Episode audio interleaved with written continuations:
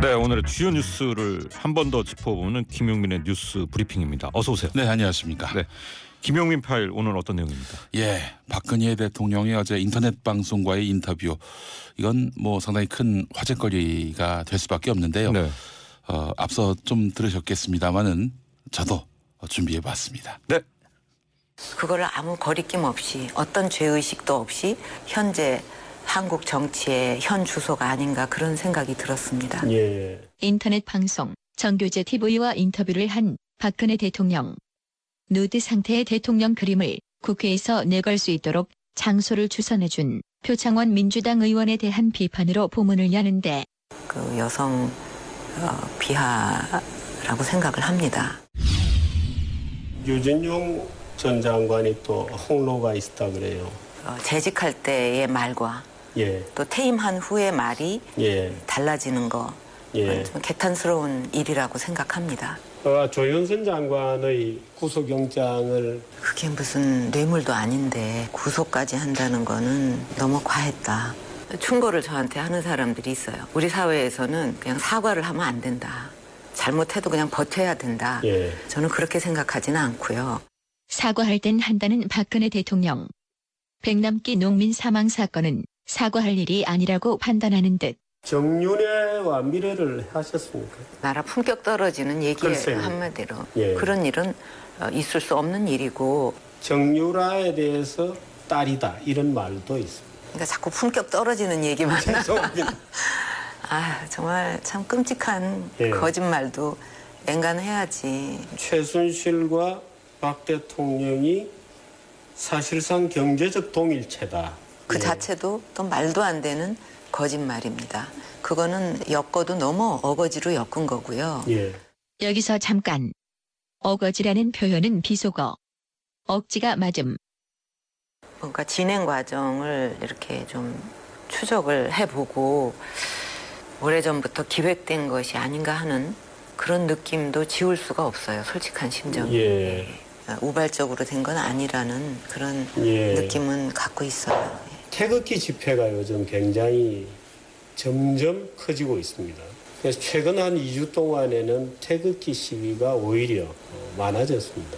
인원 수도 많고 열기도 굉장히 뜨거워졌죠. 촛불 시위의 두 배도 넘는 정도로 예, 어, 정말 열성을 갖고 많은 분들이 예. 참여하신다고 이제 듣고 예. 있는데 보수단체 집회자 수가 탄핵 요구 촛불 집회보다 많다? 이건 어디서 나온 이야기? 1월 14일자. YTN 보도. 2만 4천 명대 3만 7천 명. 지난 7일 열렸던 촛불 집회와 친박단체 집회 경찰이 추산한 참가자 인원입니다. 촛불 집회 주최 측은 자기들은 엉터리 추산이라고 인정했으면서 그걸 버젓이 기자들한테 흘려가지고 마치 박근혜 비호 단체가 더 많이 왔다는 것. 이쯤 되면 명백한 정치 의도가 보이지 않습니까? 비판이 거세지자 급기야 경찰이 집회 참가 인원을 공개하지 않기로 했습니다. 그런데 정작 해명해야 할 탄핵 사유에 대해서는 이렇다고 할 언급이 없었는데 미르와 K스포츠 재단의 설립과 모금은 모두 기업들의 선의로 이루어진 것이다. 줄곧 이렇게 주장해왔던 이승철 장경련 부회장이 진술을 바꿨습니다. 특검팀은 국민연금의 삼성물산 합병 찬성 결정 배경에 정유라 씨의 2대 입시 특혜 등 모든 의혹의 정점에 박 대통령이 있다는 게 특검의 판단입니다. 난 정말 알고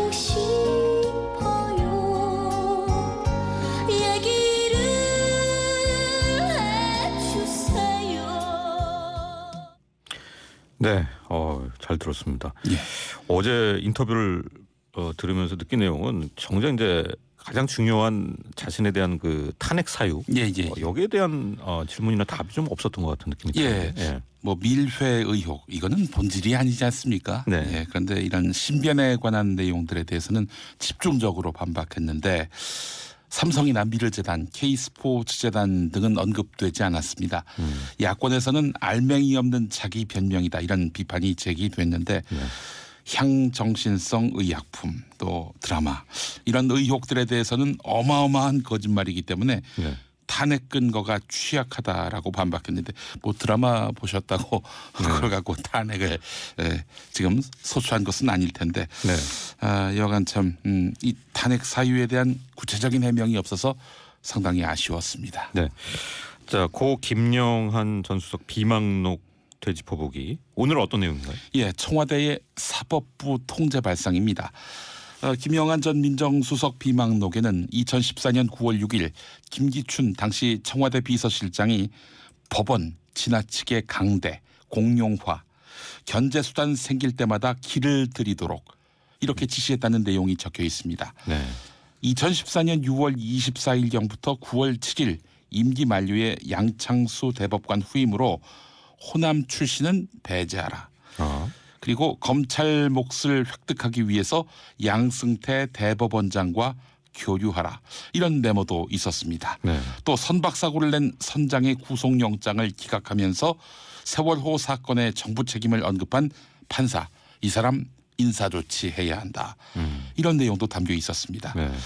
자 이후에 최순실 게이트가 불거지면서 법관 사찰설이 불거졌죠. 네, 그렇죠. 예, 조한규 전 세계일보 사장이 청문회에 나와서 증언한 것인데 개인의 약점을 잡아서 판사들을 어, 이 통제하라, 다스려라 이런 내용이었습니다. 네. 이 정당한 사법권 행사를 방해하려는 불순한 의도, 그 배후에 청와대가 있었는지 음. 네. 큰 의문을 남긴 그런 네, 이것도 비망록이었습니다. 역시 이제 진상 규명이 필요한 부분이에요. 그렇습니다. 박영수 특별검사팀 뭐 이대용 삼성전자 부회장에 대해서 어, 구속영장 청구를 이제 다시 준비하고 있는 것 같은데요. 예, 비공개로 소환한 두 사람이 있습니다. 삼성 미래전략실 전략 1팀장인 김종중 사장 그리고 삼성물산 김신 사장입니다. 이 두 사람 삼성의 정유라 지원 그리고 삼성물산과 제일모직 합병의 연계 고리를 설명할 수 있는 사람들입니다. 네.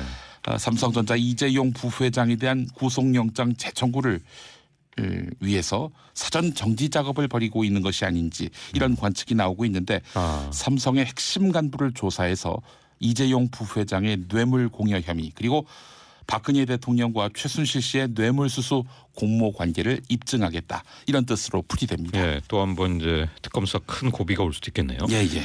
자, 박한철 헌법재판소장 3월 13일 이전에 어, 탄핵 심판 결론을 내겠다 이렇게 밝혔습니다. 이렇게 되면 뭐 다음 대선 스케줄도 나오는 거잖아요. 예. 잠시 후 윤태곤 음, 실장이 뭐 또 상세히 소개해 주겠습니다마는 네. 오늘 조간 신문들을 보니까 말이죠. 헌법재판소가 선고를 통상 목요일에 한다는 점을 고려하면은 탄핵 심판 선고가 3월 2일에 내려질 가능성이 크다. 아, 이렇게 보는 시각이 있습니다. 2월 초순이라는 그런 이야기도 있는데 그건 좀 상당히 이런 면이 있고요. 그렇죠. 또 헌법 68조를 보면 대통령이 자격을 상실한 때에는 60일 이내에 후임자를 뽑아야 한다라고 돼 있는데 네. 3월 2일에 두 달이면 5월 2일이 되겠죠. 네. 하지만 4월 26일이 보다 더 유력한 대선 날짜가 아니겠는가. 4월 26일. 예. 네. 이 결론은 또 결정은 황교안 국무총리가 택이랍니다. 아 그렇군요. 예. 어, 이 황교안 권한대행이 뭐 대선에 나올 수도 있다 이런 얘기 나오는데 그럼 누가 또 택해야 되는 건지 모르겠네요. 글쎄 말입니다. 예. 아, 지난해 우리나라 인구 이동률이 43년 만에 최저치라는데 예. 이게 어떤 의미가 있는 거죠? 통계청이 발표를 했죠. 2016년 국내 이동 통계, 예, 네. 국내 인구 이동 통계. 한마디로 이사 간 사람이 어느 정도 되는지를 음. 파악할 수 있는 통계치입니다. 총 738만여 명으로 집계됐는데 이게 1973년 이후로 가장 낮은 수준이라고 합니다. 음. 인구 이동이 가장 활발한 20대, 30대 인구가 줄어들고 고령 인구가 늘면서 영향을 끼친 것 아니냐 하는 분석이 나오고 있는데 네. 뭐 20대 30대의 인구 감소도 있지만 20대 30대가 취업과 혼인도 아, 어 덩달아 이 줄이고 있지 않습니까? 네. 이러다 보니까 뭐 이동률도 낮아질 수밖에 없다는 아, 거지요. 뭐 다른 데 가서 살 이유가 없었던 얘기죠. 그렇습니다. 지난해 청년 실업률 10%지요. 또 혼인 건수는 30만 건에도 미치지 못하고 있습니다. 상당히 네. 우리에게는 음, 암울한 그런 지표라고 볼 수 있겠습니다. 그렇군요. 국내 한 증권회사가 까다로운 복장 규정을 담은 지침을 내렸다. 직원들이 좀 반발하고 있다는데요. 예, 그렇습니다. 한국일보 보도인데요. 어, 증권사의 여직원 정장 드레스 코드 뭐 이런 지침이 있는 모양입니다. 어, 예. 여성 직원들은 반드시 투피스 형태의 정장을 입어야 한다.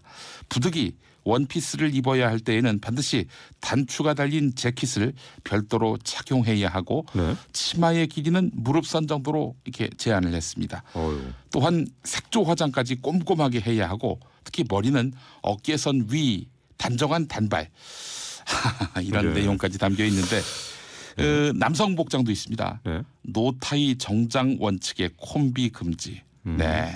이건 뭐 한마디로 그 교복 그 이상의 지침이 아닌가 싶은데 너무 옛날 방식이어서 헛웃음이 나올 지경이다라는 직원들의 반응도 있었습니다. 네, 어, 저희 이제 김서현 PD가 어, 알려준 바에 따르면 지금 여직원들 추운 날씨에도 꼭 이렇게 입으라고 해서 좀 문제가 됐었다 이런 얘기도 나오네요. 예, 그렇습니다. 이뭐 사실은 이렇게 통일된 복장은 좀 구식 아닙니까? 그렇죠. 네.